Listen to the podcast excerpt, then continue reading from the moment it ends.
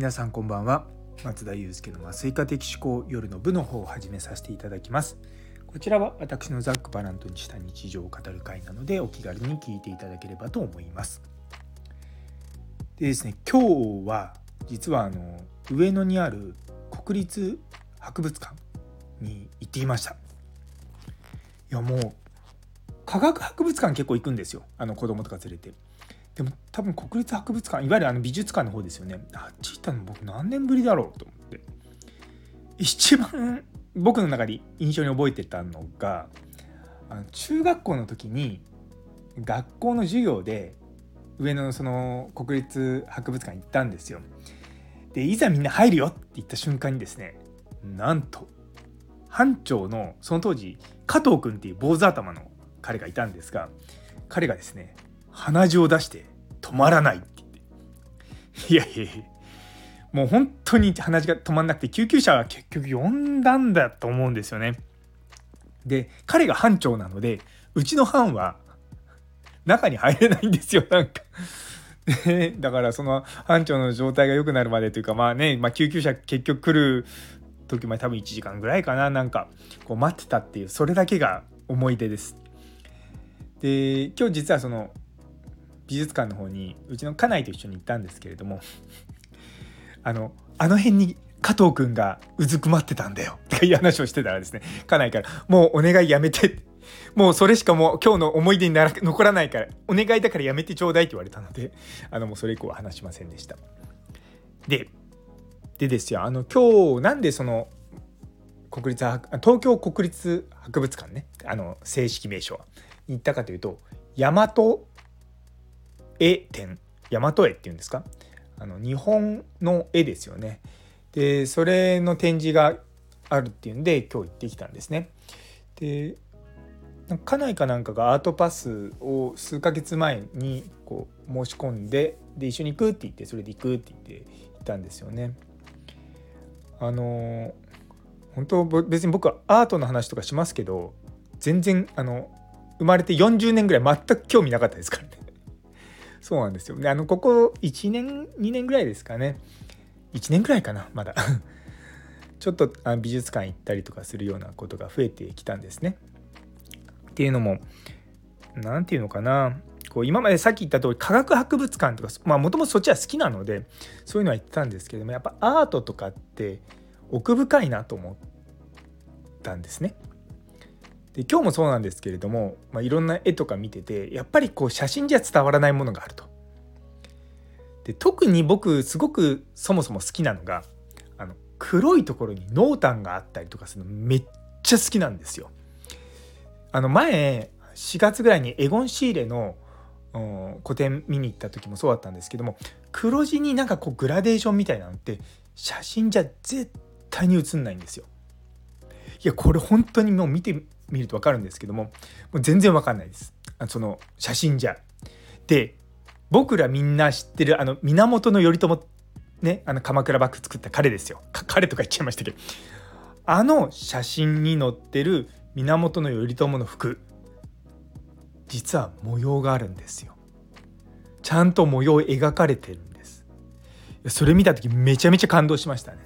っていうのはもう皆さん多分誰しも日本人であればもう教科書に出てくる源頼朝のあのしゃもじみたいな持ったあの写真で写真じゃない絵ですよ。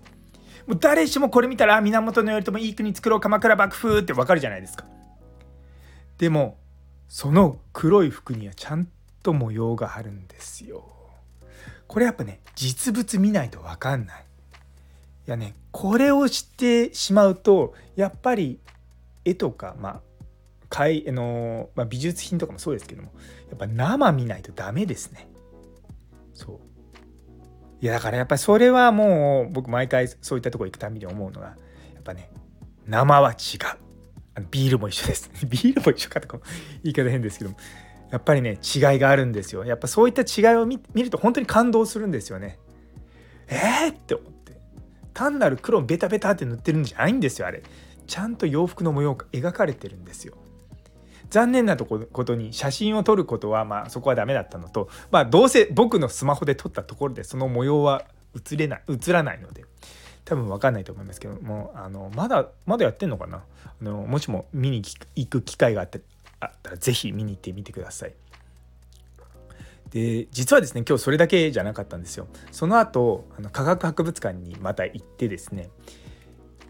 あのピンクダイヤモンドが置いてあるっていうのででそれは今日までだったのかな？なんでそれを見に行ったんですけどもそれもまたすごかったです。で実はそのオーストラリアかな？なんかでこう発掘されたやつなんですけれどもアーガイル・ライブラリー・エッグっていうピンクダイヤモンド総カラット数が435カラット重さ23キロ。えっとですね卵の形をしていてでその中にこうパカってこう開くんですよ。こう観音開きみたいに。で中に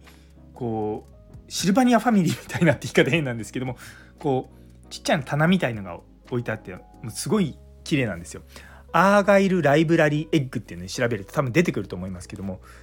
いやそれもすごかったですね。もうキラキラしてて。キラキラしててって。もうすごいこう雑な言い方ですけれども。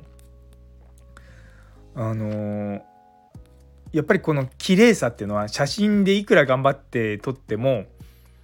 うまく表現できないんですよね。でまあやっぱりそういったものを見に行ったりとかして感動するとかってめちゃめちゃ重要なんだなってことをもう43年ぐらい生きて初めて最近気づいてるんですよ。ね休日にアート見に行ったりとかなんかちょっとセレブな感じセレブっていうか優雅な感じしますよね。あの心に余裕がないとなかなかそういうのできないっていうかまあ見に行こうと思わないじゃないですか。いやでも結構にぎわってましたよね。あのもちろん外国の方もたくさんいらっしゃったしそうそっちの科博は科博で子供たくさんいるし、まあ、うちもよく連れてたんで。そうそうそう。であと、まあ、上野の方だと今モネの個展をやってるのかな？それはちょっと今日は行かなかったんですけどそれもめちゃめちゃ混んでました。いやもうまるで人がゴミのよう ゴミのようゴミのようだじゃない。山のように人がいました。いやねでも本当にやっぱアートなんですかね。その僕が全然そういったの興味なかったのでこんなにみんな来るんだって。知らなかったのですごく感動しました。やっぱりねこうアートとか大事ですよ。アートとか。それをね美しいとか思うとかそういった心が大事なんですよ。もう本当に自分に言い聞かせてます。でちゃんとそういったものをめでるというあのねこう何て言うのかなうん